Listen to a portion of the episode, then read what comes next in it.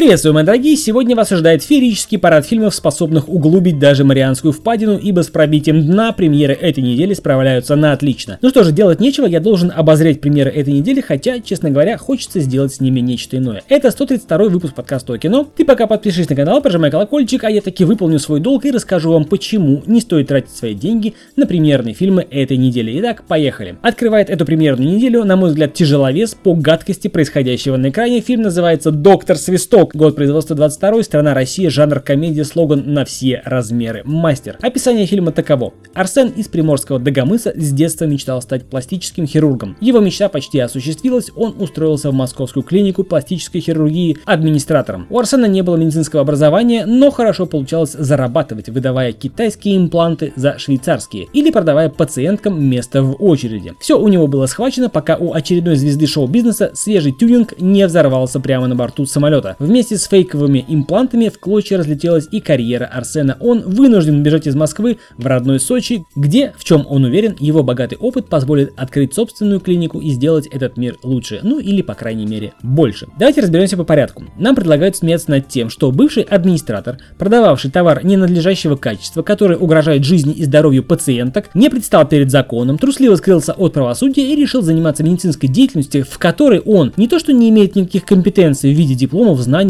более того, к которой он не имеет никакого отношения, то есть будущий доктор смерть. Более того, нам с вами предлагают за просмотр платить деньги. Платить деньги за юмор, не возвышающийся над уровнем голый и смешный, а может гораздо ниже его. Отсутствие совести у создателей фильма можно диагностировать с высокой долей вероятности, на мой взгляд. Ведь нам пытаются продать фильм, снятый на мобильный телефон. В общем, однозначно лично для себя я решил, что смотреть этот фильм не буду, и уж тем более никоим образом не собираюсь тратить на него деньги. Следующий фильм называется называется «Флирт с дьяволом». Откровенно слабо прописанные и плоские персонажи, а от того и слабая игра актеров, но фильм таки вышел, поэтому нужно сказать, почему не стоит его смотреть. Итак, год производства 21 страна США, жанр триллер, слоган «Она будет любить его до смерти». Сборы в мире 86 тысяч долларов всего. Богатый и разведенный Крис влюбляется в таинственную женщину по имени Скай. Вскоре после этого его бывшая жена и их ребенок оказываются в смертельной ловушке, им предстоит отчаянная борьба за выживание. Фильм откровенно слабый, слабый, фильм откровенно предсказуемый, фильм откровенно максимально жестокий, но смотреть его в кино не рекомендую. Следующий фильм называется «Парни под прикрытием». Даже несмотря на то, что в премии «Золотая малина» 2022 года выделили отдельную номинацию с неизменным лидером Брюсом Уиллисом, у него появляется достойный конкурент в лице Мела Гибсона. Итак, год производства 22 страна Порто-Рико, США, жанр боевик-триллер, слоган «Революция только разогревается». Описание максимально сумбурно-бредовое и соответствует фильму. Итак, простое и не совсем легальное задание завершить сделку по продаже оружия в Панаме оборачивается для оперативника ЦРУ и его напарника, бывшего морского пехотинца, сущим адом. Не понимая до конца, во что они ввязались, они оказываются в смертельном противостоянии с наркобароном-нимфоманом, полковником-психопатом, фамфаталь и международными спецслужбами. В общем, строго дома, если вдруг заинтересовали полно красивых пейзажей, солнца, моря и девушек. Крайне примерный фильм на этой неделе называется «Добро пожаловать в Рим. Новые приключения». Фильм явно выбивается из общего ряда. В мире собрал фильм более 3 миллионов долларов, поэтому фильм можно посмотреть, ведь это итальянская комедия. Год производства 21, страна Италия, жанр комедии, как я и говорил. Итак, Моника, жительница бедного района Рима, попадает в тюрьму из-за своих непутевых сестер-воровок. Единственный, кто может ей помочь, давний знакомый Джованни, респектабельный богач со связями. Но как далеко он готов зайти, чтобы помочь Монике, в которую